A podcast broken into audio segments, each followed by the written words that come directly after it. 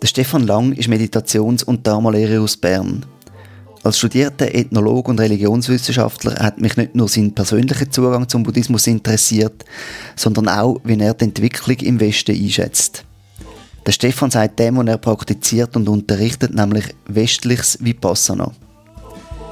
Wir haben über sein Engagement im Zentrum für Buddhismus in Bern geredet, über Offenheit und sektierische Tendenzen, Lehrer-Schüler-Beziehungen, aber auch über Apps, Online-Foren und Meditation in Firmen und im Alltag.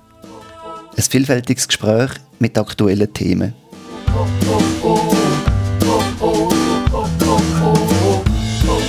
Willkommen zur Meditationsszene Schweiz.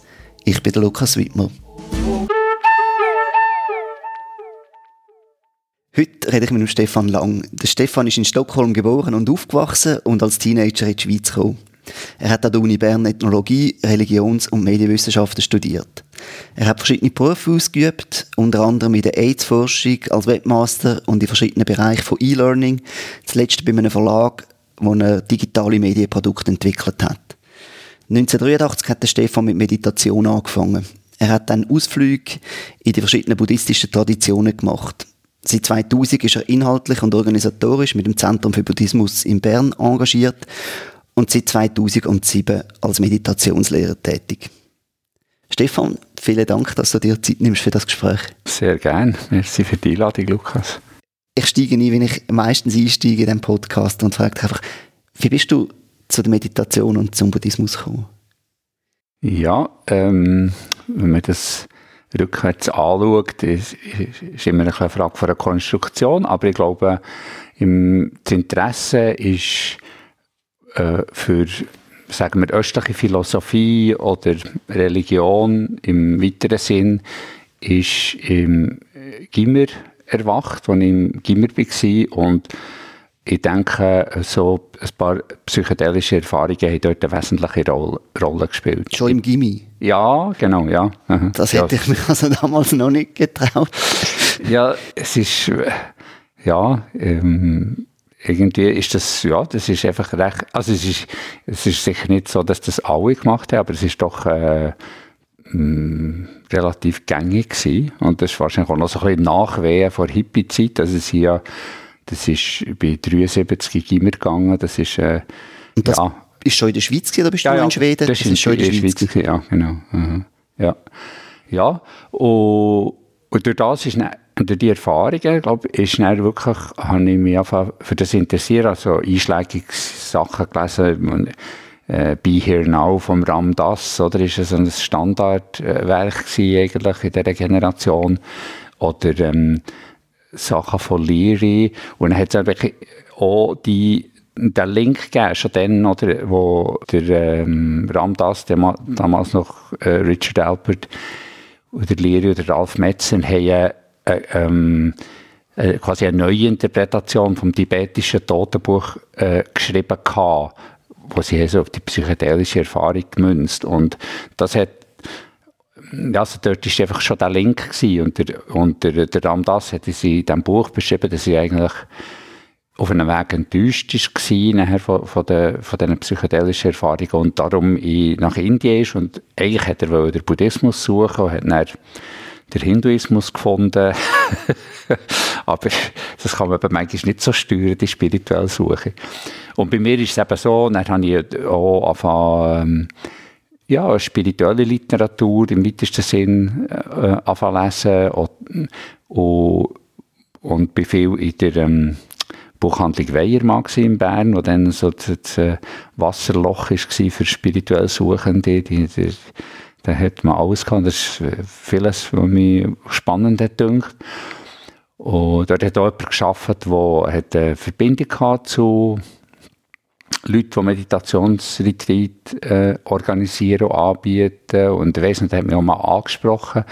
Und ich hatte dann so das Gefühl gehabt, ja, das interessiert mich, aber irgendwie habe ich so das Gefühl gehabt, ich bin gar nicht reif für das auf einem Weg. Ähm, irgendwelche Vorstellungen gehabt, man müsste quasi, wahrscheinlich habe ich das Gefühl gehabt, man müsste schon ganz weit sein, dass man überhaupt meditieren kann oder so etwas. Auf jeden Fall dann ist das noch, ist das noch so mehr einfach platziert gewesen als, Samen vielleicht im Kopf.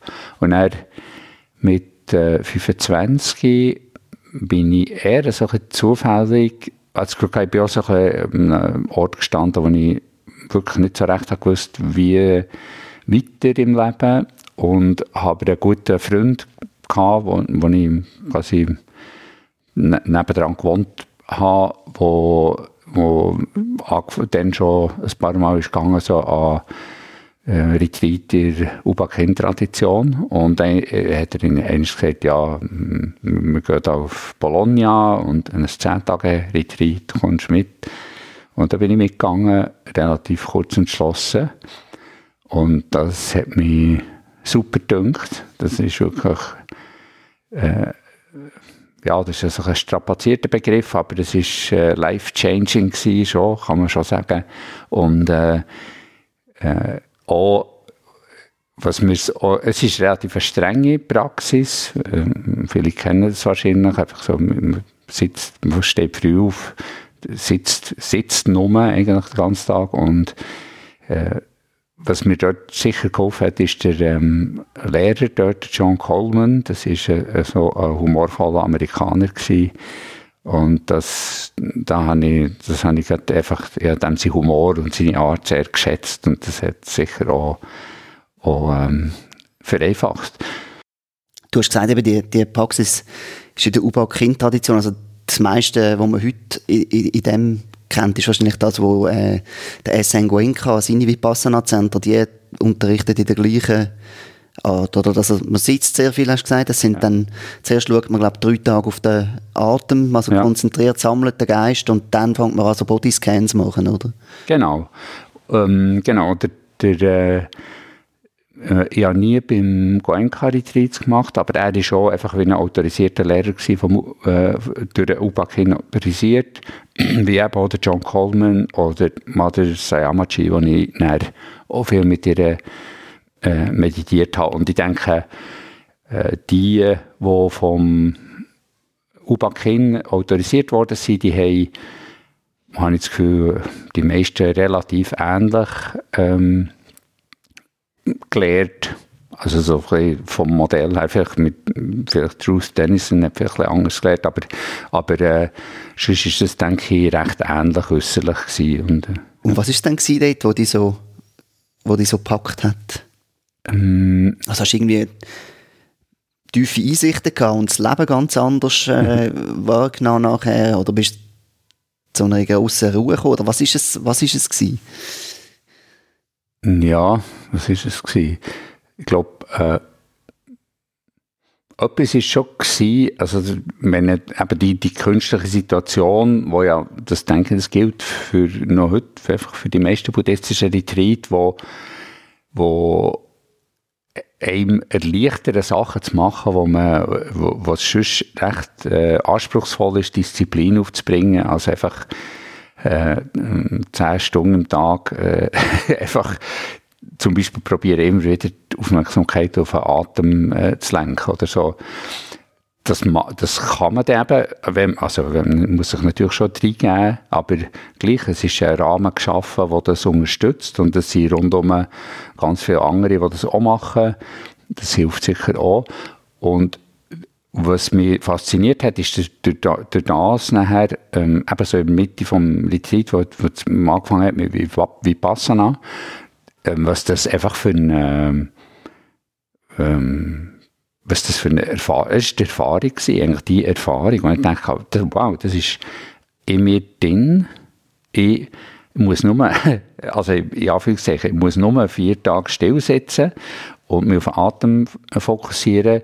Und dann kann ich ähm, aus meinem Geist heraus ähm, äh, eine Power entwickeln, wo, wo ermöglicht, dass mein Leben eigentlich ganz anders wird. Und natürlich, da kommt noch dazu, was dann die Interpretation von dem oder sagen wir die Wahrnehmung von Vergänglichkeit und so.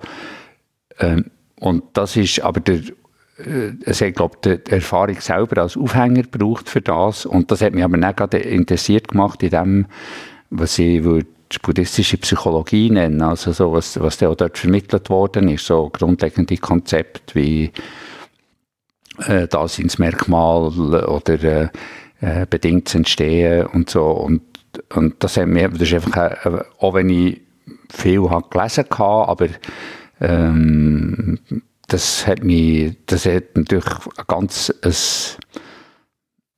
äh, andere Bedeutung bekommen. Es hat ein, ein Eigenleben angenommen. Ich habe, ich gewusst, ich habe dann schon das ähm, äh, Jana Ponika sein Buch äh, Geistestraining durch Achtsamkeit. Aber ich habe das nicht können. Ich bin irgendwie langweilig oder ich bin nicht rausgekommen. Und, und durch die Erfahrung in Meditation hat das dann so wie eine Lebendigkeit bekommen. Also Du hast gesagt, Daseinsmerkmal. Vielleicht müssen wir kurz sagen, was Daseinsmerkmal sind. Das ist, genau, ja. oder willst du? Genau, von, also aus äh, buddhistischer Sicht äh, zuerst Vergänglichkeit, also dass sich äh, dass ähm, alles, was sich manifestiert, auch wieder vergeht. Äh, und die, die Leidhaftigkeit im Sinne von, oh, es gibt nichts, ähm, äh, wo quasi dauerhaft befriedigend ist, also so, Sachen, wo ja, ist verknüpft mit der Vergänglichkeit. Und das dritte, die, die nicht selbst, also dass es so wie nicht das äh, überdauernde Wesenskern gibt, wo, äh, wo man sich kann wie drauf äh, verlassen oder wo, wo, wo, wie eine Essenz ist, die unveränderlich wäre. Und, ähm, und dort also verbunden mit der Idee, dass man sich eben auch nicht mit der Erfahrung identifizieren und äh, ja, das sind ja drei, drei sehr zentrale Begriffe in, der buddhistischen Lehre. Und du hast gesagt, die hast du dann so ein bisschen erlebt, dann bist du aus dem Retreat zurückgekommen und es ist irgendwie der Anfangs 80er Jahre, 1983, ja. oder? Hast, ja. ähm, also eben noch kein Internet, wo man sich so einfach hat können vernetzen. Wie ist es nachher weitergegangen?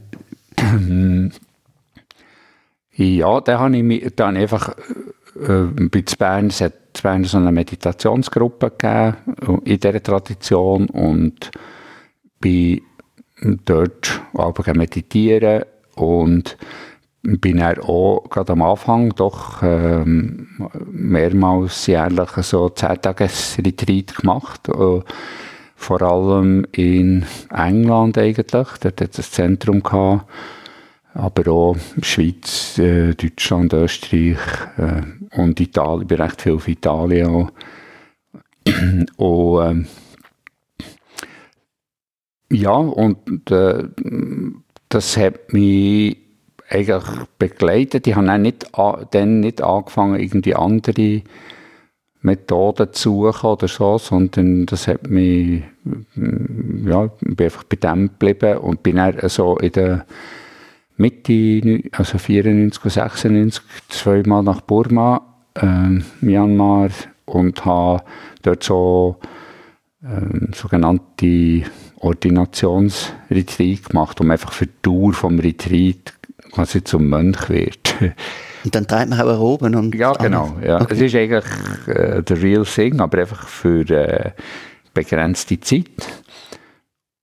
Und das ist für mich interessanterweise nicht so äh, ähm, inspirierend gewesen, unbedingt. Auch, auch überhaupt das Burma zu erleben als eigentlich super buddhistisches Land und äh, in der Hauptstadt steht eine riesige Pagode, Shwedagon und und es ist auf einem Weg faszinierend gewesen, so, und gleichzeitig äh, habe ich das Gefühl gehabt, ich habe mehr so ein bisschen, äh, Ethnologie eingeschaltet. Genau, der Ethnologie eingeschaltet und habe, habe mehr das so gesehen als wie ähm, kulturelle Artefakt und auch so ein bisschen mehr äh, gesehen, ja, die Religion als Stütze von der Gesellschaft, auch, wo hm, de facto ein korruptes Militärregime war, eigentlich seit den 50er Jahren. Und ähm, im Moment eigentlich schlimmer als je auf einem Weg. Und, und auch so ein die Diskrepanz oder, oder das Erleben, dass ein Land, das auf einem Weg auf der einen Seite zutiefst buddhistisch ist, dass das ähm, leider kein Garant ist dafür, dass es, dass es äh, die Wert auch lebt oder so. Ist ja vielleicht auch naiv, so etwas zu glauben, aber, äh, aber das ist halt einfach so und, und, und das, das hat mir eher ein bisschen Mühe bereitet. Gut, wenn du sagst, das Land lebt nicht, ich meine, es ist eine Militärdiktatur, mindestens heute. Ja.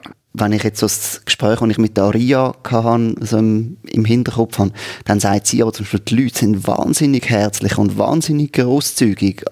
Ja, also es das bleibt ist- so auch ja. so, oder? Ja, nein, das stimmt. Das ist jetzt, ich muss es vielleicht zurücknehmen. Ich denke, das, ja, das ist mehr, wenn ich es quasi als wie als Gesellschaft auch von der Machtstrukturen und so her anschaue. Aber das, das stimmt definitiv. Also da hat sie recht. Also das ist von den Leuten her ist eine, eine grosse Herzlichkeit und eine unglaubliche äh, unglaublicher Respekt auch dafür, wenn man sagt, man kommt hierher für äh, Dhamma zu praktizieren oder so. Das wird ähm, ja, das, das wird sehr wertgeschätzt, oder? Und, und dass man sieht, dass jemand aus Europa zu, in das Land kommt für, ja, für, einfach wegen Dhamma, wo für, wo für sie, in dem Sinn denke ich auch, in der Bevölkerung ist es, ist es sehr verankert und, und hat, hat sicher auch eine Bedeutung, wo, wo macht, dass sich ähm, die Leute vielleicht in Filmen auch anders ähm, verhalten, als jetzt, dass sie in einem durchschnittlichen europäischen Land würden machen. Es ist einfach nicht für mich so gewesen, dass ich bin dort hergekommen und habe Gefühl gehabt, wow, jetzt bin ich, jetzt bin ich dort angekommen, wo das, was quasi richtig ist und so. Äh, es ist es, ich meine, es hat mir sehr gefallen. Es ist ein faszinierendes Land. Aber es war nicht so der Booster für die Praxis oder so. Bist du denn dort bei einem bekannten Lehrer gewesen, go meditieren, oder? Ähm, das war im, das ist im Zentrum, gewesen, wo der Ruba King geleitet Ja. hat in, in Rangoon.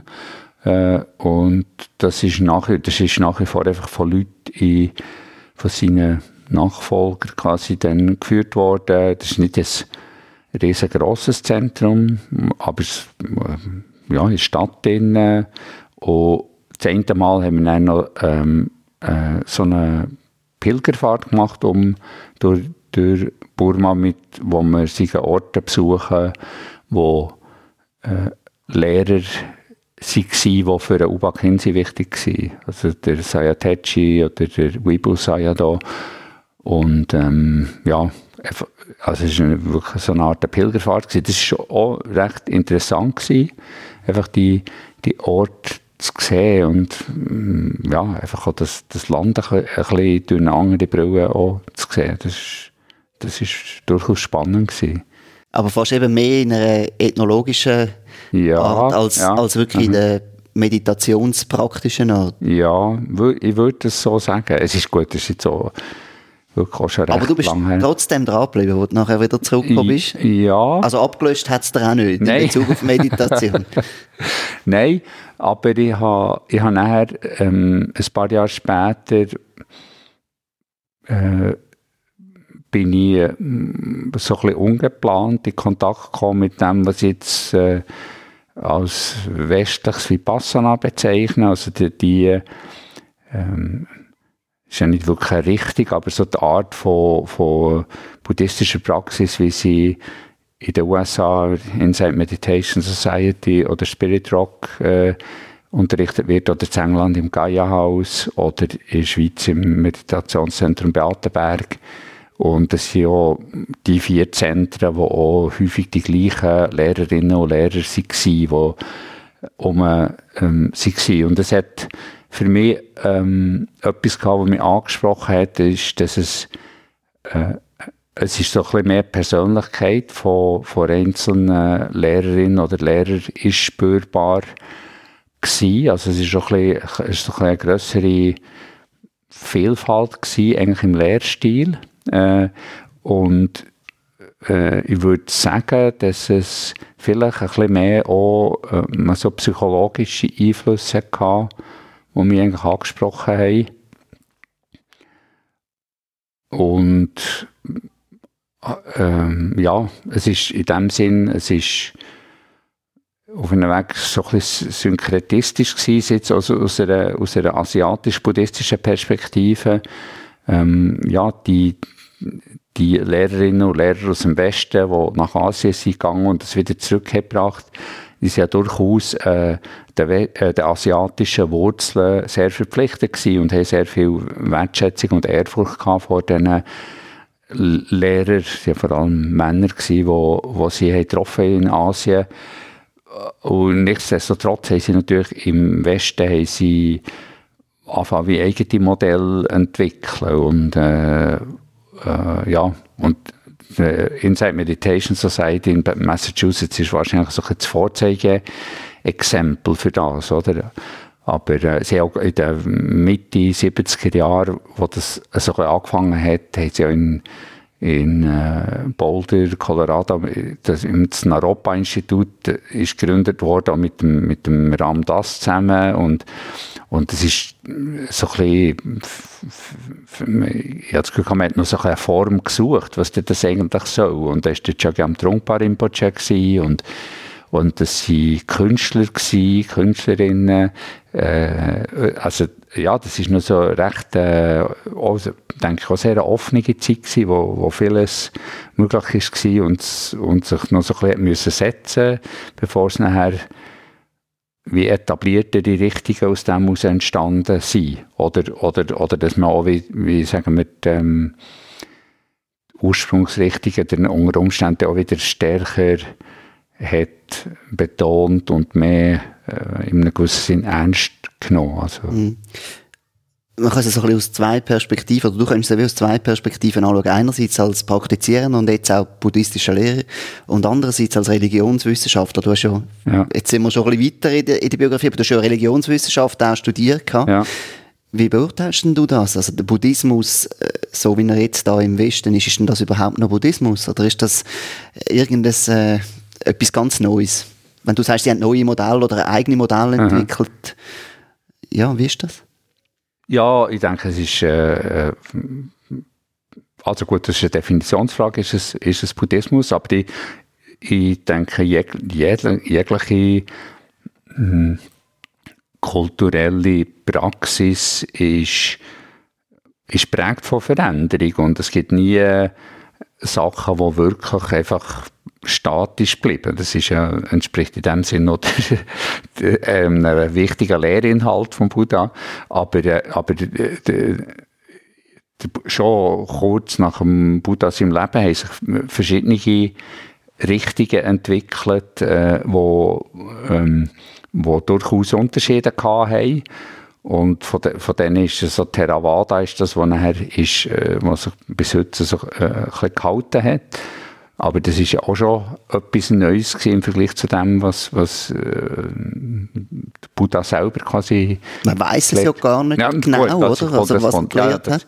Ja, ist ja erst äh, ein ja. paar hundert Jahre später angefangen aufzuschreiben ja, worden. Ist alles genau, mündlich das, überliefert, oder? Also, ja. ja, aber der, das stimmt natürlich. Aber der Prozess oder, von, von, von Veränderung oder von äh, synkretistischen Bewegungen, also der Einbezug aus, oder die Beeinflussung von anderen äh, religiösen, spirituellen Traditionen, in beide Richtungen. Oder denke auch, also der Einfluss von, von vedischem Denken oder umgekehrt, so denke ich auch, ähm, man könnte wahrscheinlich sagen, dass ähm, Patanjali's Yoga Sutra auch beeinflusst ist von buddhistischem Denken. Und, und in, in Indien ist es ja schon die Hauptrichtungen, wo, wo sich dann etabliert haben, die buddhistischen, also die, ähm, Theravada, äh, das Mahayana und das Vajrayana, das ist eigentlich alles in Indien schon entstanden, aber das sind schon unglaubliche Veränderungen gewesen, zum Teil gegenüber dem, äh, dem was man heute kann annehmen, ist so das Älteste, was gelehrt worden ist. Und wo die, die buddhistische Lehre auf äh, China ist gekommen und, und sich Chan entwickelt hat und später Zen in Japan, das sind, das sind nochmal völlig andere Geschmäcker eigentlich von der gleichen Lehre.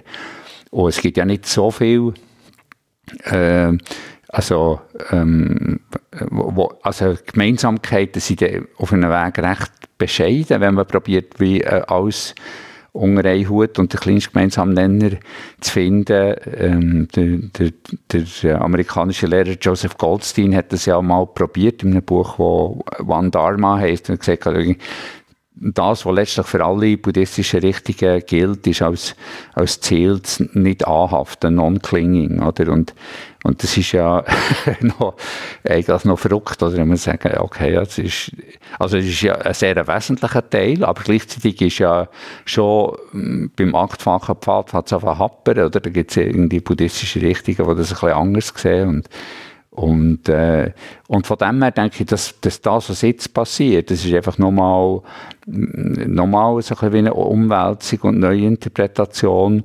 Und in dem Sinn finde ich es auch eine recht kostbare Situation, weil es hat noch äh, ähm, eine gewisse Frische und man kann, es ist noch nicht, äh, wir sind seit Jahrhunderten hier in einer buddhistischen Gesellschaft und, und ich, ich denke, dass ähm, erleichtert es auch, äh, immer wieder vielleicht auch, vielleicht auch Sachen in Frage zu stellen, aber auch zu schauen, was ist das Wesentliche und um, um was geht es wirklich, ohne abgelenkt zu werden von religiösen Institutionen oder wo ich denke, jegliche, ähm, also wie eine, als soziologischer Effekt oder jegliche Organisation, die entsteht, ob jetzt das religiös ist oder anders wie, die hat nach kurzer Zeit äh, ein Hauptinteresse, sich selber als Organisation zu erhalten.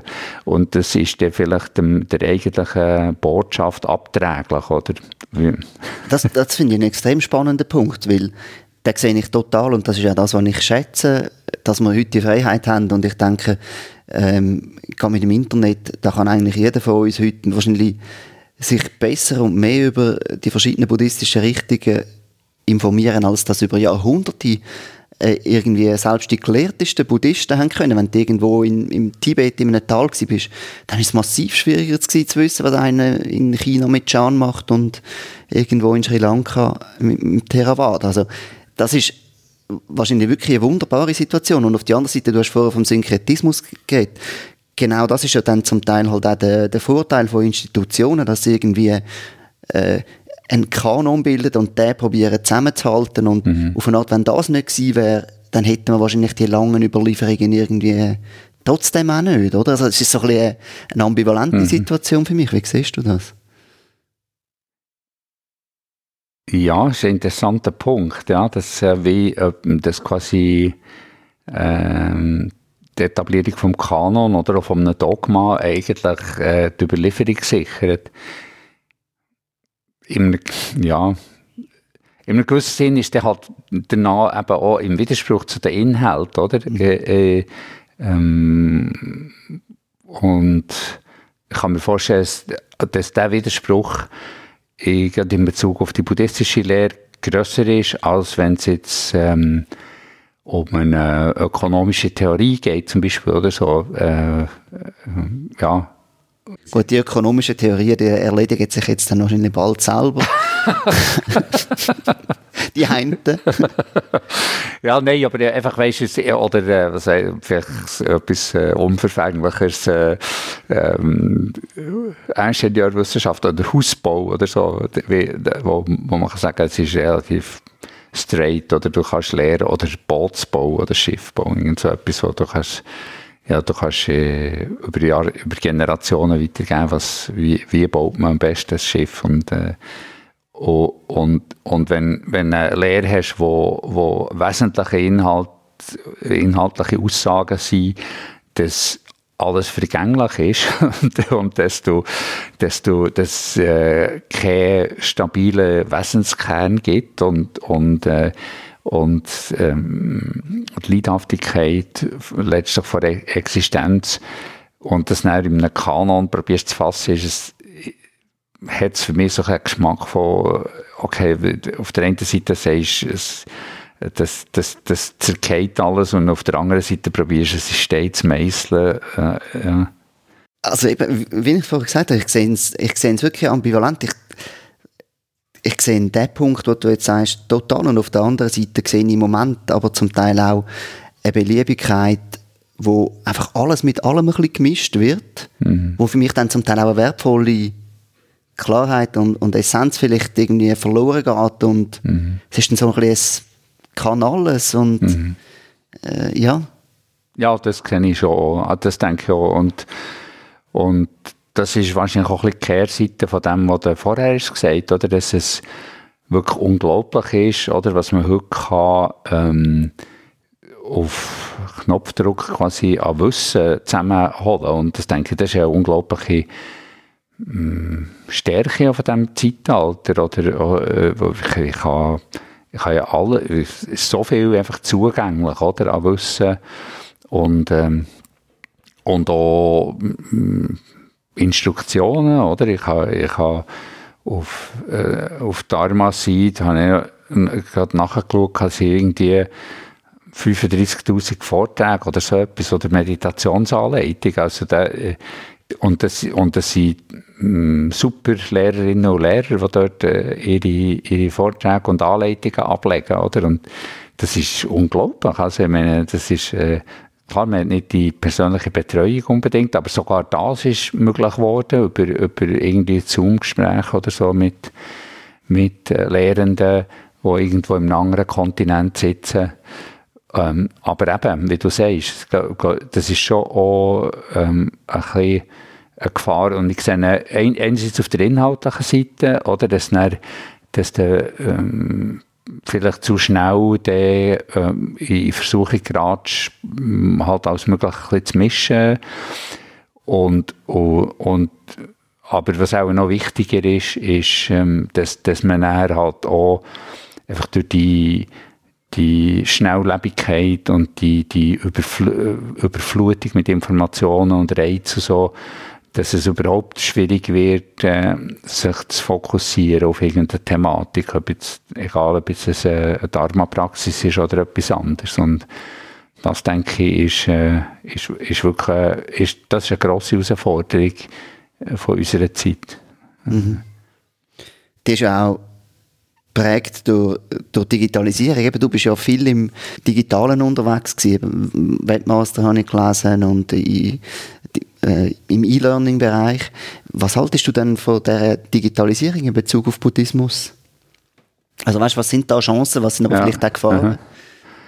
Also eben, äh, ich glaube, wir haben beides kurz angesprochen. Also die Chancen sehe ich von Digitalisierung sehe ich äh, wirklich drin, dass man Inhalte äh, verfügbar hat, dass man eben Kommunikation möglich ist mit, mit Menschen, die mm, weit weg sind und wo, wo, wo aber können effektives, wo man kann ein Gespräch führen mit jemandem, der ähm, tausende von Kilometern weit weg ist und wo vielleicht gar nicht auf Europa kommt oder so. Und, und die, oder eben die Vielfalt von Ressourcen in Form von Vorträgen oder von Quellentext oder von ähm, Übersetzung, ich meine, ich habe mit, guten Übersetzungstools kann ich auch einfach Zeug übersetzen aus Sprachen, die ich gar nicht kann. Und, und das ist äh, da, da, da gibt es wirklich unglaublich viele Möglichkeiten. Oder ich kann mich informieren über Lehrerinnen und Lehrer, die wo, wo irgendwo lernen, wo ich, wo ich sonst müsste wirklich herreisen, bevor ich überhaupt könnte, also sofern ich überhaupt wüsste, dass es die gibt, oder? müsste herreisen und, und nachher könnte, äh, bevor ich könnte mir auch eine Meinung bilden dazu. Und da denke ich, da hat es wirklich enorme Vorteile, oder?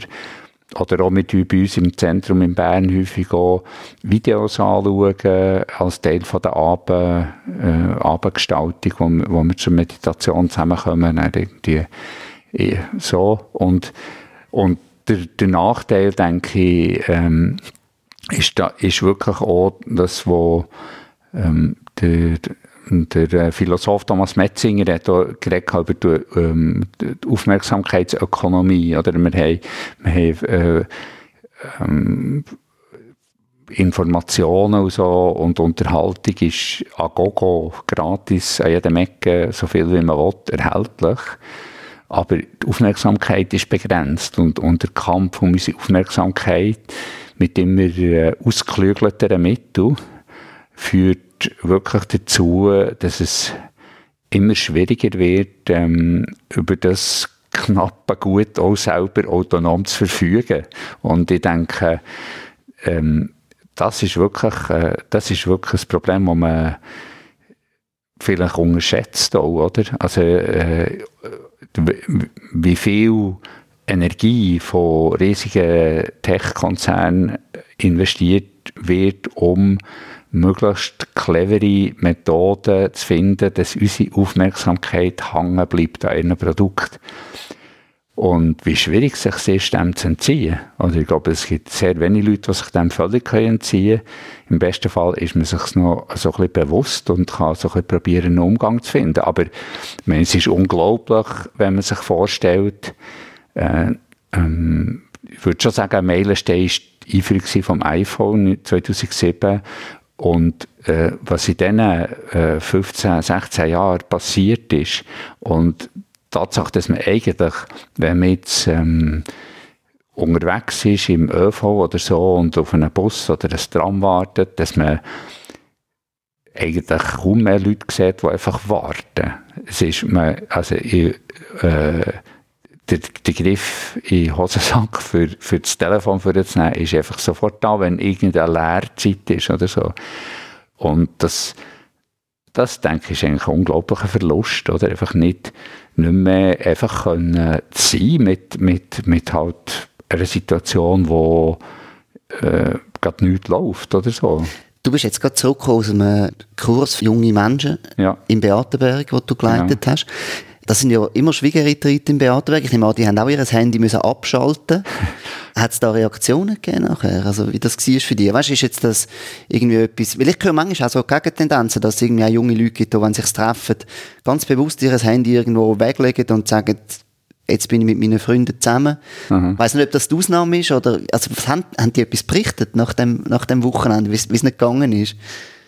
Äh, ich habe jetzt nicht speziell ähm, geredet mit ihnen über das oder gefragt, was es, äh, wie, wie, das war. Aber also es haben gut die Hälfte, haben, also wir haben das Angebot gemacht, sie können ähm, ihre Geräte abgeben im Büro und gut die Hälfte hat ähm, Telefon, Tablets, Laptops abgeben. Wenn sie wirklich abgeben, ja. wenn sie Angst haben, sie brauchen es ja, sonst vielleicht, oder? Äh, äh, wir, also, wir haben es als, wir haben so ein bisschen ans Herz gelegt und gesagt, äh, und, ähm, ja, einfach zum, und es ist ja klar, es ist einfach, wenn das Gerät einfach rumliegt, ist, ist es viel schwieriger, äh, es nicht zu beachten, äh, auch wenn es ausgeschaltet ist als wenn es irgendwo eingeschlossen ist in einem Schaft im Büro. Mhm. Und ich habe die Diskussion nicht geführt, wäre noch, wirklich noch spannend. Und ich denke, du hast recht, es gibt sicher auch ähm, die, wo, wo, also weißt, wo, die, wo das auch als problematisch anschauen selber, oder? Das sehen, man sitzt irgendwie sechste hoch um einen Tisch und jeder ist irgendwie an seinem Gerät oder so. Mhm. Oder es macht irgendwo immer Bling oder, oder, oder Surt oder so. Und meine Vermutung wäre natürlich schon, dass Leute, die sich überhaupt erst äh, für einen Schwiegerretreat anmelden. Sind wahrscheinlich nicht repräsentativ. Die, die sind auch nicht repräsentativ ja. und sind vermutlich ändern äh, geneigt, auch äh, die Chance zu sehen, von dem mal einfach ein paar Tage ohne Social Media und Mails zu sein. Und, und und die, das, ist, das, wär, das, kann ich, das kann ich nicht beurteilen. Es wäre wirklich noch interessant zu wissen, wie, äh, wie das ist. Also wenn jetzt einfach würdest, ähm, weiß doch nicht, so 16- bis 20-jährige Fragen in ihrem Leben oder eben vielleicht auch, wie, wie sich das verändert, ob es vielleicht zwischen 20 und 25 anders ist oder so. Ich weiß es nicht. Ich meine, es sind auch viele ältere Leute, die permanent am Handy sind. Ich höre einfach, wenn ich einmal bei den Jüngeren höre, auch im, im Geschäft und so, was die erzählen, wie viele Nachrichten, dass die zum Teil das reinkommen, dann ist es einfach nochmal irgendwie ein Faktor, was, was bei mir reinkommt. Und ich finde schon, ich habe irgendwie vier Messenger-Apps auf meinem Handy und finde es zum Teil schwierig, zum die Übersicht zu behalten. Also ich, mhm. ich, ich käme, glaube gar nicht mehr nach. Ein Aspekt finde ich noch interessant, wenn man so über Digitalisierung geht, und das sind so Online-Foren. Ich weiß nicht, ob du, ob du dich dort auch ein bisschen auskennst, aber da gibt es vor allem auch auf Englisch gibt's wirklich so riesige Foren, wo sich Leute austauschen, oder? Wenn man keinen Lehrer hat, weil mhm. man meditiert dann irgendwo mal, hat das aufgeschnappt. Und dann tauscht man sich dort auf. Und da gibt es auch zum Teil recht spannende ähm, Austausche. Und zum Teil gibt es dann auch extrem schräges Zeug. Also da gibt es solche, die irgendwie ihre Erleuchtungsstufen diagnostizieren. Ähm, ja, und ich zum Teil denke, nicht nur, weil es jetzt irgendwie ein, ein extremes Streben nach etwas ist, was zum Teil kann hinderlich sein sondern auch, weil es zum Teil einfach, ich wirklich das Gefühl habe, die Leute also die haben keine Ahnung, da nimmt es mich dann so wunder, wie siehst du das und was ist, ja, also kann man ohne, ohne Lehrer auf so einem Weg sein oder nicht? Vielleicht ist auch eine Frage. Ich denke, es ist, ist, äh, schwierig, äh, aber nicht ausgeschlossen. Äh, und ich denke, es gibt immer wieder auch Leute, Menschen, die die von selber eigentlich unglaubliche Einsichten haben oder so. Und meine, wenn, wenn die Religionsgründer anschaust, ist es eigentlich immer so, oder auch beim Buddha, gemäss Legende, hat er ja verschiedene Lehrer gehabt. Ist ja nicht so, dass er einfach selber, aber letztlich hat er ähm, seinen Durchbruch oder so, das hat er, auf, hat er selber gefunden. Aber man kann natürlich wirklich argumentieren, dass es wichtig ist, dass er die sechs Jahre vorher hat mit verschiedenen ähm, etablierten Lehrern äh, verbracht wo, und hat quasi zuerst State of the Art gelehrt und nachher äh, unbefriedigt selber weiter können. Machen und, und eben heute denke ich, also ich bin jetzt nicht sehr viel äh, irgendein ungerades Mal stolpern irgend über so ein Subreddit oder so irgendwie. Und äh, da, da gibt's also auf Reddit gibt's bestimmt ja, ich, super ich rede jetzt vor allem über Reddit okay ja ja, ja. und äh, äh, und und dann denke ich, gibt es auch noch, gibt's wahrscheinlich auch Foren oder so, wo, wo wirklich noch so hilfreich sein und, und so. Aber eben, es ist, es ist natürlich, es ist, der, es ist häufig so, so ein Peer-to-Peer -Peer und du weißt nicht so recht, oder vielleicht hat irgendjemand ein bisschen etablierteren Status und kann, kann so ein bisschen Inputs geben, die wo, wo, wo fundierter sind, aber ähm, ich vermute mal, äh, das ist so ein bisschen, ja, das ist äh, relativ frei schwebend und, und wie, ich, ich, ich, meine, ich denke, es gibt sicher Leute, die unglaublich viel oder daraus ziehen und die vielleicht einfach schlicht nicht so die Möglichkeit haben, anders äh, dazu zu kommen. Wobei, ja, eben andererseits, du kannst ja eben über, über das Web kannst ja irgendwie kannst ja mit irgendetwas verknüpfen und du kannst ja jetzt auch mit Covid hat es ja nochmal äh, einen unglaublichen Boost gegeben für so Online-Angebot und so und äh, Meditationskurs online, äh, Webinar und, und Sachen. Also wenn, wenn du Internetanschluss hast, was die Mehrheit der Weltbevölkerung hat, oder ist, ist es, kommst du eigentlich äh, an wahnsinnig viel Zeug daher, oder? Was haltest du von Apps zum Meditieren? Ähm, ich, ich merke auch, also bei das, auch Leuten, die in den Kurs kommen, dass es äh, Tendenz steigend ist von Leuten, die sagen, sie haben angefangen meditieren mit einer App und dass das auch äh, ähm, hilf, hilfreich ist. Und ich denke, es gibt wirklich es gibt auch dort natürlich es gibt, ähm, eine riesige Palette von Apps und sie sind nicht alle gleich toll und zum Teil ist, ist so das kommerzielle Interesse ein bisschen, ein bisschen sehr manifest, aber es gibt, es gibt ich, ich finde, das kann wirklich ähm, eine gute Unterstützung sein. Gibt es Apps, die du auch empfiehlst?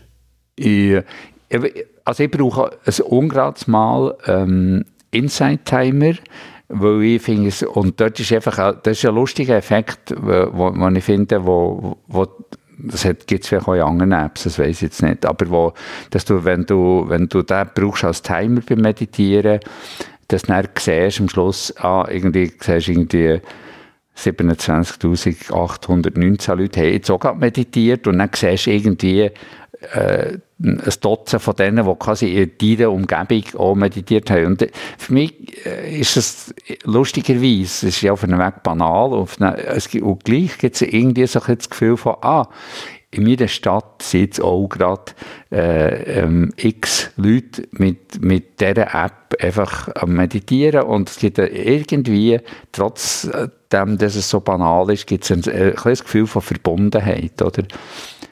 Und was ich auch, was ich äh, wahrscheinlich noch mehr brauche, ist Dharma-Zeit, wo auch eine App, also eine Website und, und, und eine App ist, wo, wo es einfach ja, ich glaube, also er über 30.000 Vorträge und Anleitungen hat und in, in sicher ein Dutzend Sprachen unter anderem Schweizerdeutsch, also äh, Akinchana sei Dank. Und äh, der, der Lehrer, der sich für das eingesetzt hat dort. Und, und wo man kann nach Thema oder Lehrerin, Lehrer suchen und, und äh, oder ja und das ist das finde ich auch super, oder? Da kannst du wirklich, äh ja, ist, ist wahnsinnig. Also ich habe ich hab schon ganze Retreats dort oben runtergeladen. Wenn ich selbst Retreats gemacht habe, dann habe ich quasi die Morgenanleitungen plus einen Tag am Nachmittag gehabt für ein ganzes 10-Tages-Retreat. Das ja. ist schon wahnsinnig. Ja, ja, ja. ja. Und dann, ja, nein, finde ich auch. Und, und es gibt andere, die ich äh, vor Jahren angeschaut habe und wo ich, ich, ich weiss, dass ähm, Headspace beliebt ist, aber das habe ich, hab ich schon lange nicht mehr angeschaut, ich weiss, weiss eigentlich nicht mehr, wie das aufbauen ist. Dann gibt es so ein bisschen, ja, gibt's so ein bisschen äh, Sachen, die kann man gehen, so. Ähm, ja, muss man glaube auch selber ein bisschen äh, ausprobieren ich eh auf meiner Website ein paar, paar Sachen verlinkt gehabt, äh, und wenn ja, es jemand interessiert, kann man dort einfach sehen, was es dort gibt. Jetzt, wahrscheinlich gibt es jetzt auch Sachen, die dort nicht aufgeführt sind, aber einfach als Einstieg wäre das äh, schon eine Möglichkeit. Ich habe auch noch meine Favoriten auf meiner Website okay, ja. verlinkt. Ja, genau. gut. Ja. Wir sind ein bisschen wild am, in deiner Biografie rumgumpen, aber stapeln sind wir eigentlich irgendwo, wenn ich so richtig kann, so in den 90er Jahren. Und was mich auch noch wundern, du bist ja äh, seit 2000 auch mit dem Zentrum für Buddhismus in Bern verbunden. Irene hat es in der letzten Folge schon ein äh, bisschen gesagt, was das ist. Aber kannst du vielleicht auch noch mal sagen, was hm. macht das Zentrum für Buddhismus in Bern vielleicht auch so ein bisschen besonders? Ja, äh, genau, ja, also das ist eigentlich gerade der Anschluss. Ich habe gesagt, ähm, ich habe, das ist eigentlich etwa so im Jahr 2000, als ich angefangen habe, äh, mich mehr so richtig westlich wie Passana orientieren. Ähm, auch Beatenberg oder die Lehrenden, äh, die dort lehren. Und auch im Jahr 2000 mit, mit der Irene und mit anderen äh, Dharma- Freundinnen und Freunde das äh, Zentrum quasi wie neu begründet haben. Es ist interessanterweise, es ist vorher, ist schon sieben Jahre, äh, hat es existiert als äh, buddhistisches Zentrum in der tibetischen Gelug-Tradition und das heißt, wir ist im September in dem Sinn schon das 30-jährige Jubiläum von dem Gelug, das ist die Tradition vom Dalai Lama. Genau, ja. das ist die, eine von den vier tibetischen Richtungen und die vom Dalai Lama. Und das Zentrum ist ähm, äh, vor FPMT, äh, Foundation for the Preservation of the Mahayana Tradition, wo vom Lama Sopa als Oberhaupt hat. Und das ist das ist aber auch, und etwas Spezielles dass das Zentrum auch der ähm, ausdrücklich Sagen hatte von seiner Heiligkeit vom Dalai Lama. Und das ist äh, natürlich noch speziell für so eine kleine Doppelgarage in Bern. Äh, das, ja, das, das äh, jemand von der, oder wahrscheinlich der, der prominenteste Buddhist überhaupt, äh, dort oder Sagen gegeben hat dafür. Oder? Und, äh, äh, und im, im Jahr äh, 2000 ist der ähm, Uli Minder, der das hat begründet, das Zentrum dort äh, in die Mongolei gegangen, für dort auch helfen, den Buddhismus wieder zu etablieren. Und, und aus diesem Anlass haben wir nachher dort äh, äh, eine neue äh, Form gegeben. Und das Zentrum für Buddhismus ist insofern speziell und für mich auch attraktiv, weil es traditionsübergreifend ist. Also wir haben es hat nach wie vor eine tibetisch-buddhistische Richtung gegeben und äh, die DNOE und unsere Freunde sind in der Vipassana-Meditationsgruppe Bern gewesen, das der Theravada. Dann hat es relativ gleich, ein paar Jahre nach der Gründung, ist äh, Zen-Gruppe äh, äh, dazugekommen von Paul Shepard. Es hat eine Zeit auch ähm, äh, eine Gruppe gehabt, die auf Tignatan äh, orientiert war. Und jetzt ganz neu haben wir wieder eine Gruppe, die äh, auf ähm, äh, Plum Village, Tignatan, ausgerichtet ist. Und ich finde das schön, weil, weil es eben auch zeigt, dass es ähm, eine, eine, gewisse Offenheit gibt und dass man sagt, das jetzt, es geht jetzt nicht darum, dass man einfach nur gerade äh, den Lehrer oder die Lehrerin hat, und genau die Richtung, sondern ähm, Offenheit und vermutlich auch ein bisschen äh, ähm, säkularer Anspruch, der damit verbunden ist, als, sagen wir, das Zentrum generell. Und, äh, Und wir haben, wenn wir, wir einmal Monat einen öffentlichen Vortrag organisieren und dann schauen wir auch darauf, dass, dass äh, wir autorisierte Lehrerinnen und Lehrer einladen, die in ähm, verschiedene von den buddhistischen Hauptrichtungen etabliert sind, ähm, können also können reden und dass wir, dass wir äh, das ganze Spektrum von dem, was Buddhismus ist, abdecken. Und das ist eher selten. Das gibt's meistens ist, ist halt das Zentrum oder eine Organisation ähm, auf, auf eine Richtung oder eine Lehrerin ausgerichtet. Ausnahmen vielleicht Retreat-Zentren, die tendenziell eher eine größere Spannbreite haben an Angeboten. Aber so ein Stadtzentrum ist, ist häufig äh, relativ ähm, eng von der Ausrichtung her. Und da sind wir wieder bei dieser Ambivalenz, wo wir schon mal darüber geredet haben, oder? So die, die, quasi die Bewahrung von einer bestimmten Richtung versus mhm. der Offenheit und, und, und Toleranz. In den 90er Jahren vor allem ist ja auch so das Thema Sekten ein recht grosses Thema gewesen. Und ich denke, genau die Offenheit, die beugt ja auch vor, dass irgendwie so sektiererische Tendenzen können entstehen. Mhm. Aber trotzdem, ich habe jetzt schon ein, zwei Anfragen gehabt, also, wo Leute gesagt haben, sie sind bei Gruppen gewesen, wo ja, was vielleicht auch ein komisches Gefühl haben, was wieder rausgegangen sind, mhm. auch in der Schweiz heute ja, noch. Ja. Also es scheint noch Gruppen zu geben, die sehr auch vereinnahmend unterwegs sind. Ja. Wie siehst du das als Meditationslehrer und auch als Religionswissenschaftler? Also wie ist da die Situation heute und vielleicht auch an was erkennt man so eben die, wenn es sektiererische Tendenzen sind und was soll man dann machen? Oder wie soll man mhm. Ja, also dort gibt es, es gibt keine Garantie. Der, Buddhismus hat einen, einen, guten Ruf, oder? was ja schön ist, wenn man dort unterwegs ist. Aber es ist äh, nicht, so, dass das eine Garantie ist dafür, dass es äh, dass nicht auch ähm, auf dieser Basis Sekten entstehen ähm, Und das, da gibt es äh, verschiedene eher unrühmliche Beispiele dafür, auch in den asiatischen Ursprungsländern. Und ähm, ich habe, wenn ich einen äh, Einführungskurs gemacht im Buddhismus, also aber auch noch äh, äh, so ein Blatt verteilt mit äh, Sektenmerkmal, wo so von Sektenberatungsstellen, wo ich einfach auch eine interessante Diskussion finde. Also was, äh, es gibt ja nicht so eine etablierte Definition von, was eine Sekte ist. Und auf, auf Englisch kann so relativ wertneutral sein, eine Sekte. Also mehr so als einfach eine, eine Richtung innerhalb von einer religiös, grösseren religiösen Bewegung.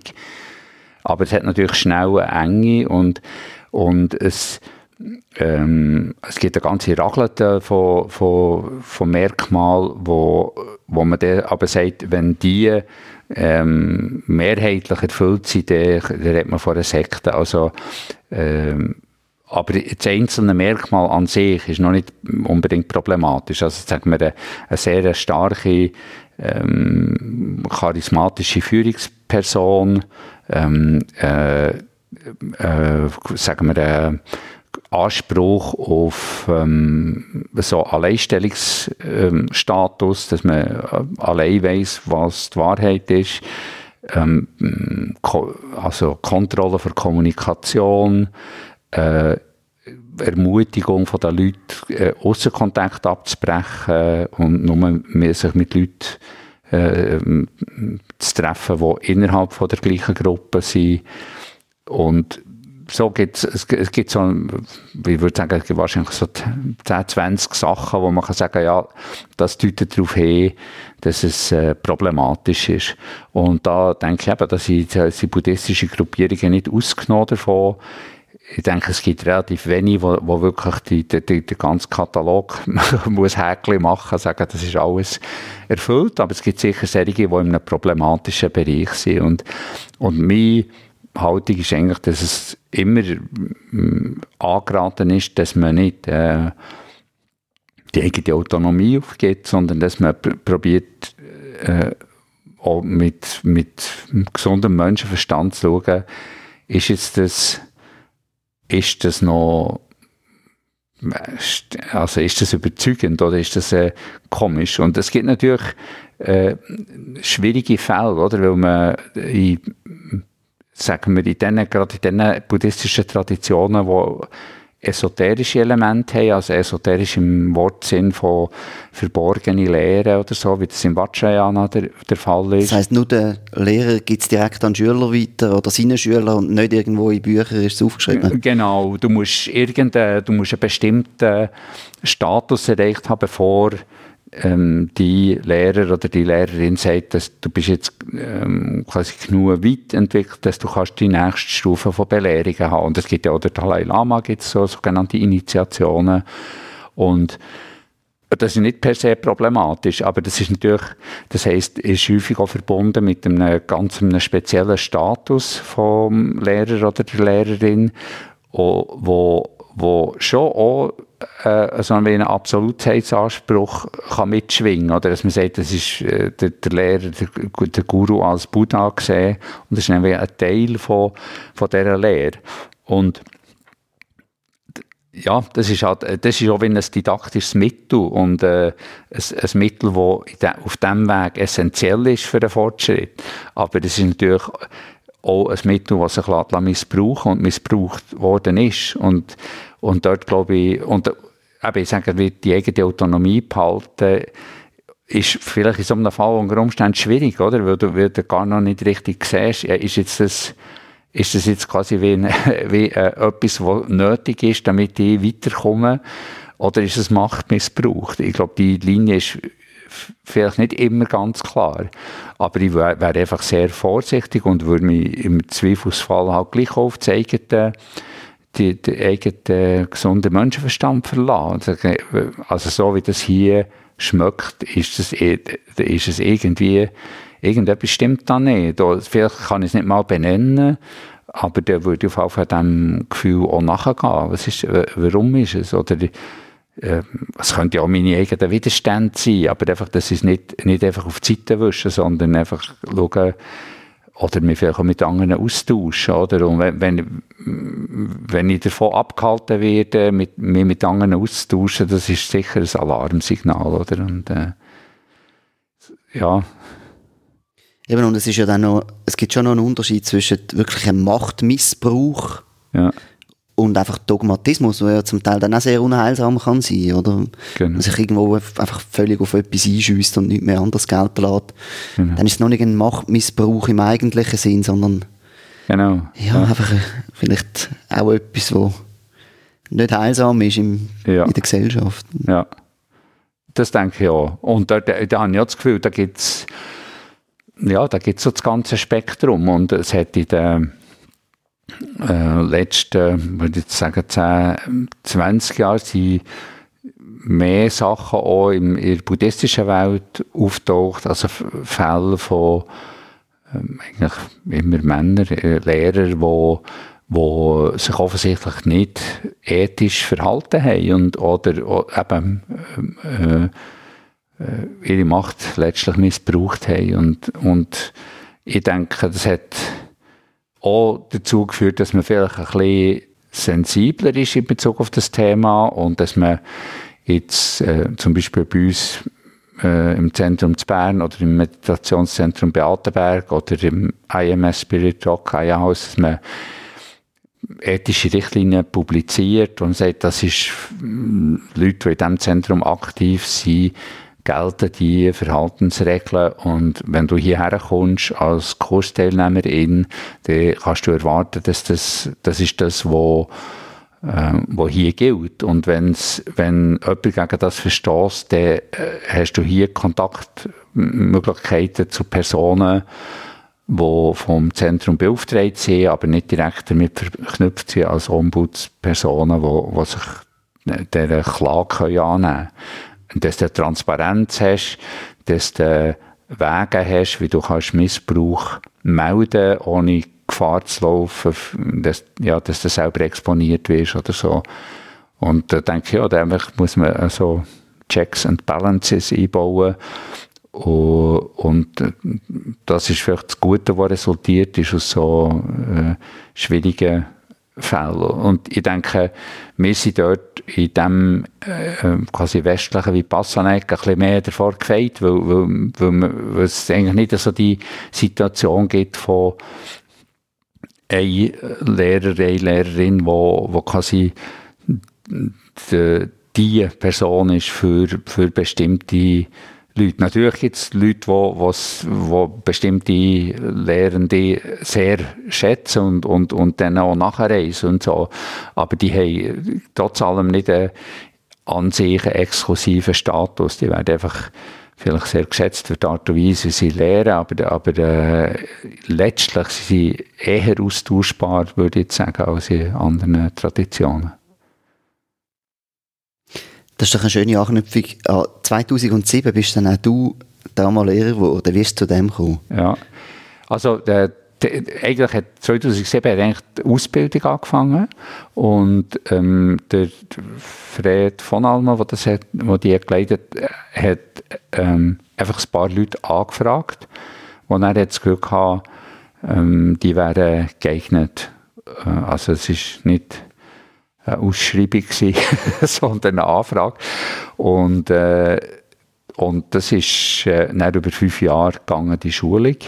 Und ja, ich habe das eigentlich, ich glaube, ich habe es nicht unbedingt gesucht oder auch nicht erwartet, dass das äh, so weit kommt, aber es hat mich, aber ich habe irgendwie das Gefühl ah, das, das kommt jetzt daher und es ist irgendwie stimm, stimmig und äh, ähm, gibt eine Resonanz, ich will dem nachgehen. Und, und das ist auch sehr, äh, sehr interessante äh, Zeit gewesen, auch das zu machen und, und auch, auch schon, weil, weil das natürlich auch zum, zu einer viel verstärkteren Auseinandersetzung mit Dharma-Fragen, aber auch mit Fragen vom Lehren und so auseinandergeführt äh, hat. Und, und, und auch äh, ähm, was mir auch gut dünkt, so ein Anspruch vom Fred, dass man sich auch mit, mit anderen Traditionen, die man nicht so gut kennt, also anderen buddhistischen Traditionen, sich mit denen auch auseinandersetzt und, und dort auch Erfahrungen sammelt, dass man ein bisschen über eigenen Gartenhag aussieht. Und das finde ich, das, das äh, ich sehr, schätze ich nach wie vor sehr bei ihm auch einfach, äh, dass es offen ist und dass man... Aber das nicht Sektierer ist. Genau, ja, ja betont nicht Sektierer ist, oder? Und auch, ähm, auch es hat, es hat für mich einen guten Mix gehabt von, von einerseits ähm, eigentlich eine sehr säkulare Grundlage äh, und wo aber gleichzeitig verbunden ist mit sehr viel Respekt und Wertschätzung für die Tradition, wo das überliefert hat und äh, wo das informiert hat, die Art von Lehrtätigkeit.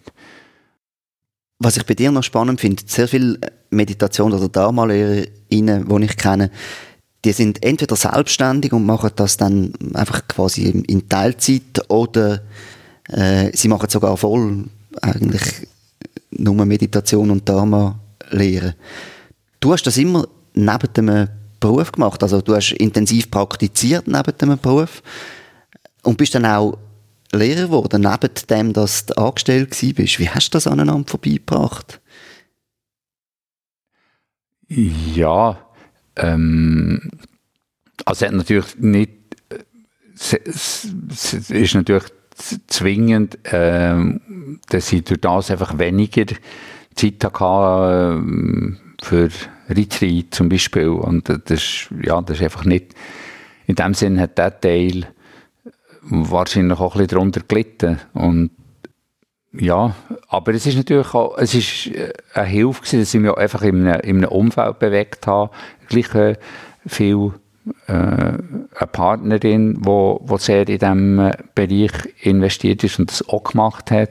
Äh, das Zentrum, wo wir engagiert waren, drinnen, wo äh, auch ein Anknüpfungspunkt war, wo wir immer wieder haben, also wo uns auch sehr beschäftigt. Also es ist durchaus äh, arbeitsintensiv. Äh. Alles ehrenamtlich, muss man ja, ja, sagen. Genau, ja. Und, ähm, und, und in dem Sinne hat es auch immer wieder auch im Alltag recht viele Anknüpfungspunkte gegeben. Und, äh, äh oder ich habe dort auch, auch äh, die Website betreut und die, die, äh, quasi Anfragen, also die, die, Kommunikation und so, oder, oder auch immer wieder auch, sagen wir, Studierende, die, wo in das Zentrum kommen für eine Einführung und so, das habe ich auch, das habe ich auch gerne gemacht. Und da hat es so Synergien gegeben, oder, weil ich eben so mit, mit E-Learning und so mich beruflich beschäftigt habe, äh, was auch zum Teil äh, auch methodisch oder so, mich,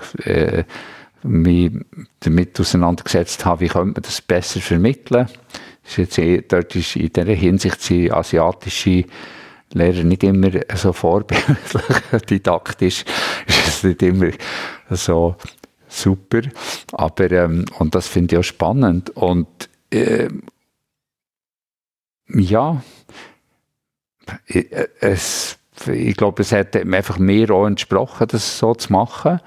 Und was natürlich äh, auf einem Weg äh, einfach ein Nebeneffekt der ist, ist, war, ist, dass, es auch, dass ich zunehmend bei der Arbeit über das habe geredet oder? Habe ja mal irgendwie so bei einer internen Weiterbildung schon vor Jahren so einen Beitrag gemacht über Achtsamkeit und Meditation am Arbeitsplatz und, und das finde ich auch noch interessant, einfach die, die Verknüpfungen, die sich so ergeben. Und, und jetzt mittlerweile ist es ja auch nicht mehr äh, direkt rufschädigend, wenn man, wenn man meditiert. Ist oder? es gewesen, rufschädigend?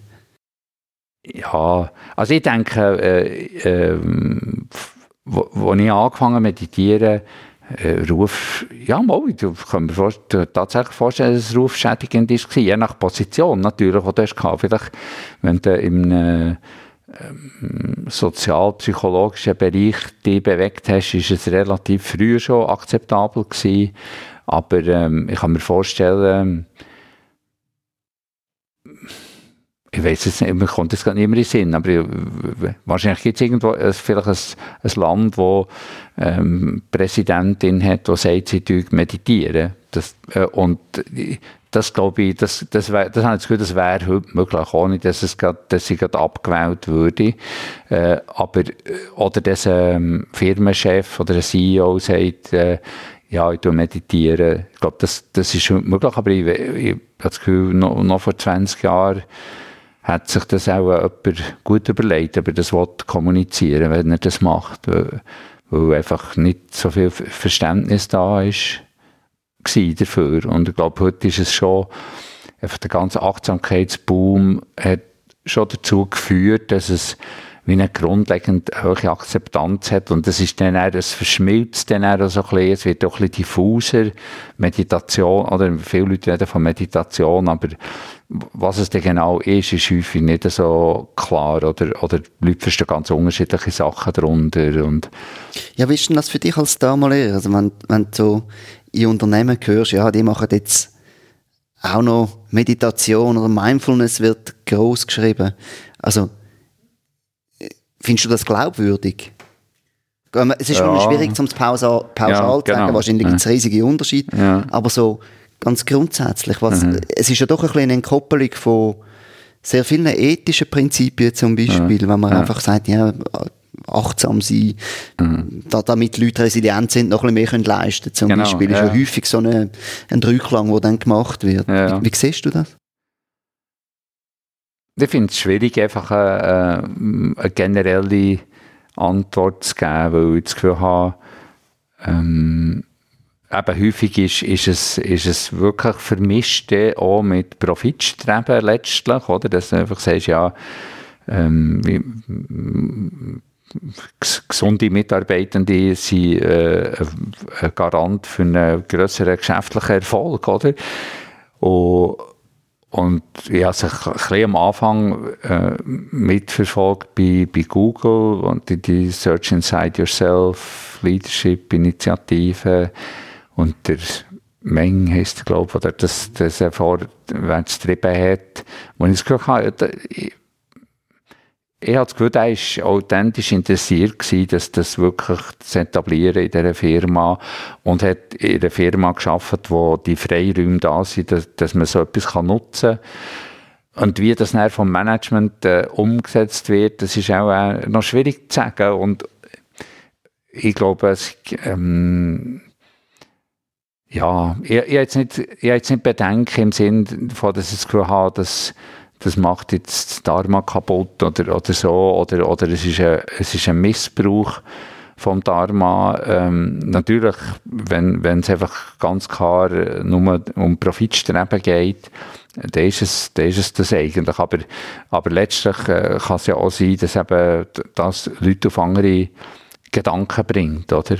Und vielleicht ein, ein krasses Beispiel, ähm, wo mir in Sinn kommt, ist, äh, jetzt gerade mein, mein erster Meditationslehrer, ähm, der, der John Coleman, der, ist, ähm, der hat in den 50er Jahren bei der CIA geschafft und die haben mit, damals mit LSD experimentiert, weil sie es eigentlich haben als Wahrheitsdroge einsetzen und also höchst, höchst äh, bedenkliche äh, Motivation, also wirklich, äh, ja, Spionageorganisation gsi, die nicht davor zurückgestellt hat, Leute umzubringen und so weiter.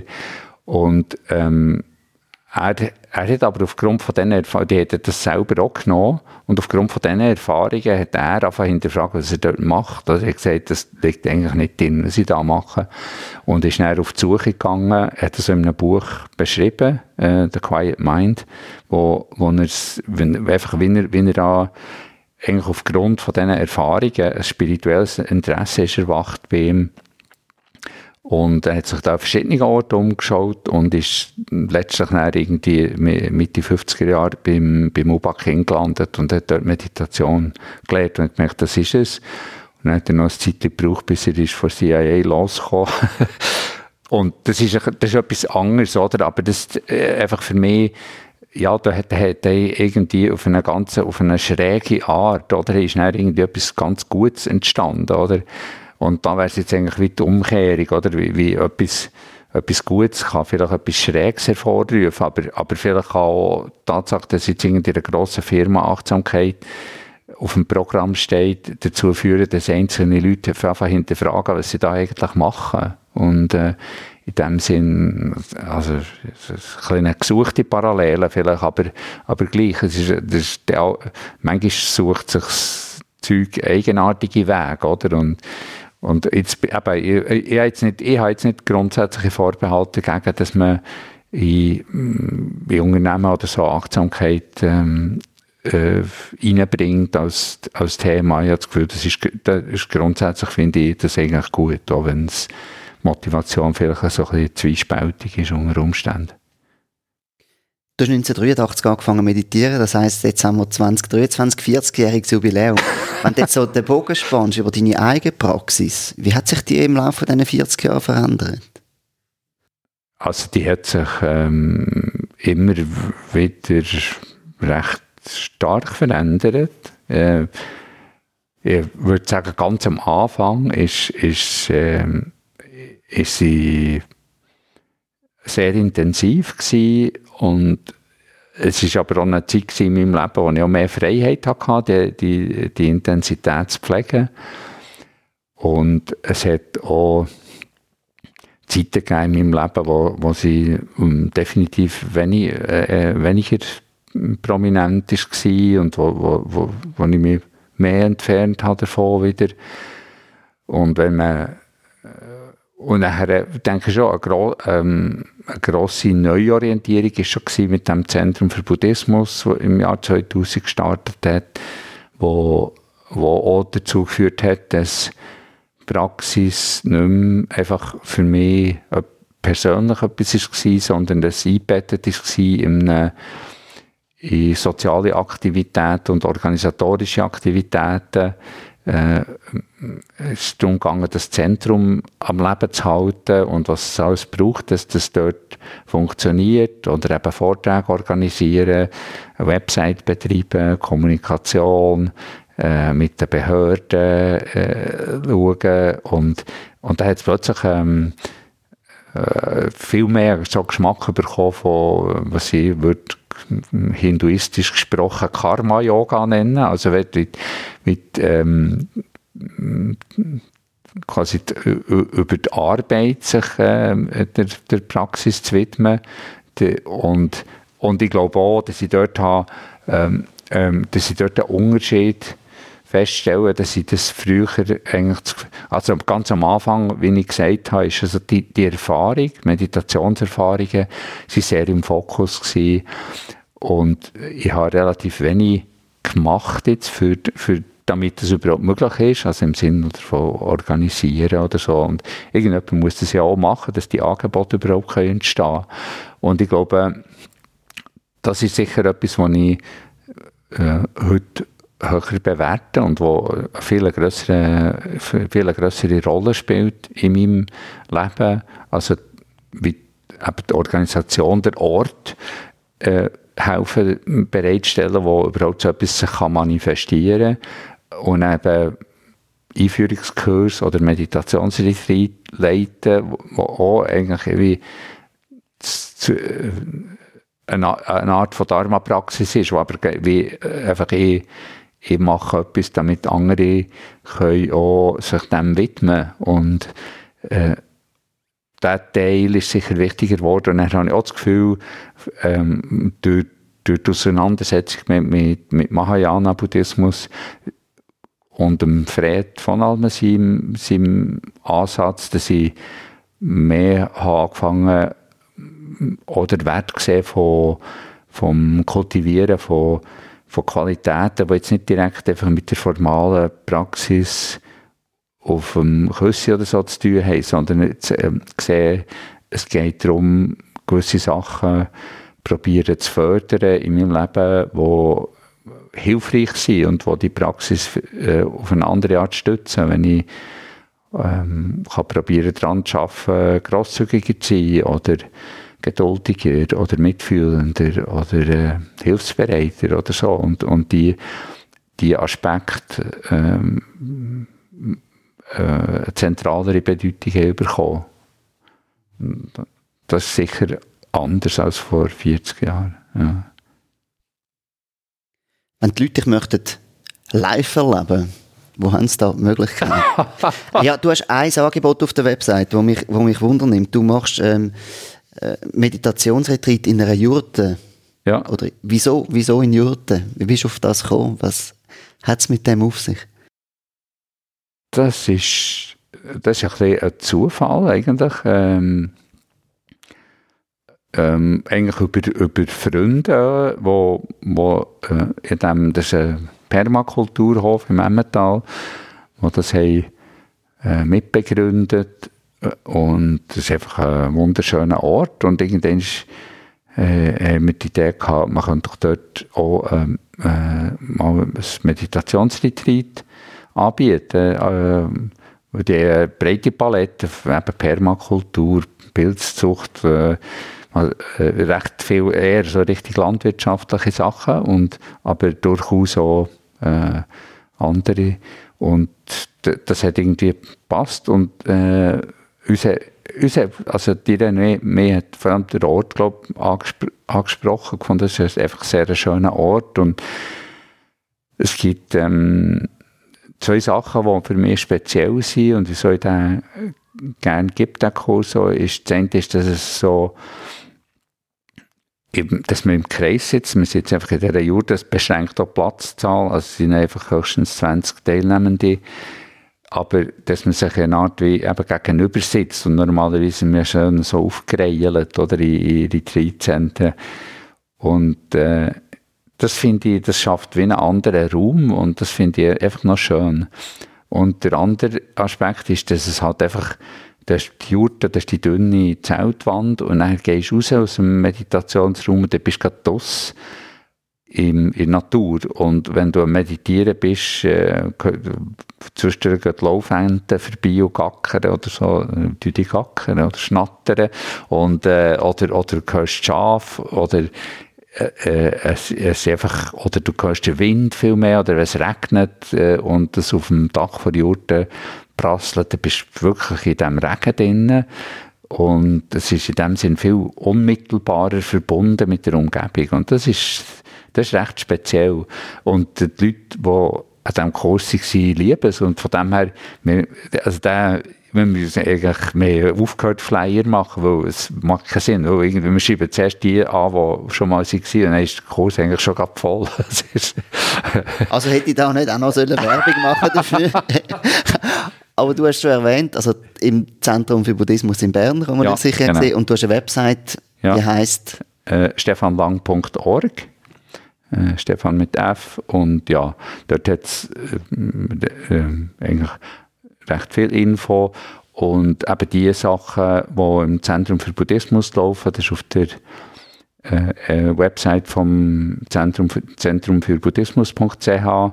Und dort tue ich manchmal auch Sachen ankündigen auf Facebook, äh, facebook.com slash Zentrum für Buddhismus, wo einfach, wenn, wenn etwas Spezielles ist oder Nachlässe zum Abend oder Hinweise auf irgendwelche andere Veranstaltungen, wo ich das Gefühl habe, wäre jetzt wertvoll, dann tue ich das, das dort posten.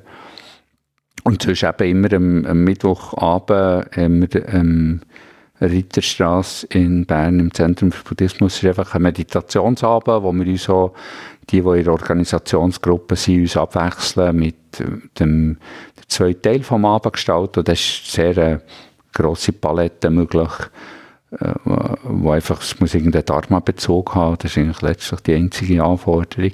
Und dann ist im Monat öffentlicher Vortrag, wo ich häufig rum bin. Und ja, und dort, das halten wir auch sehr offen. Also man muss sich da nicht anmelden oder verpflichten oder so, sondern ja, wenn man um ist und gerne würde mit anderen kann meditieren äh, was ich eigentlich generell eine gute Unterstützung finde für die Praxis, dann kann man, ist man herzlich willkommen, dort reinzuschauen. Sehr schön. Stefan, ich danke dir ganz herzlich, dass du da noch bist für das Gespräch. Ja, merci, ist gerne gesehen. Merci für die Einladung, Lukas. Das war Meditationsszene Schweiz, ein Podcast von Lukas Wittmer. Ich danke allen für Mails mit Fragen und Vorschlägen. Das ist motivierend und eine Bereicherung für weitere Folgen. Wenn auch du schreiben willst, findest du Angaben auf www.meditationsszene.ch und bei Spotify kannst du sogar direkt eine Frage von mir beantworten. Und wenn der Podcast mit Sternchen bewertest und vor allem auch weiterempfiehlst, dann hilfst du mir ungemein, noch mehr Leute zu erreichen. Merci vielmals. Eine gute Zeit und bis zum nächsten Mal.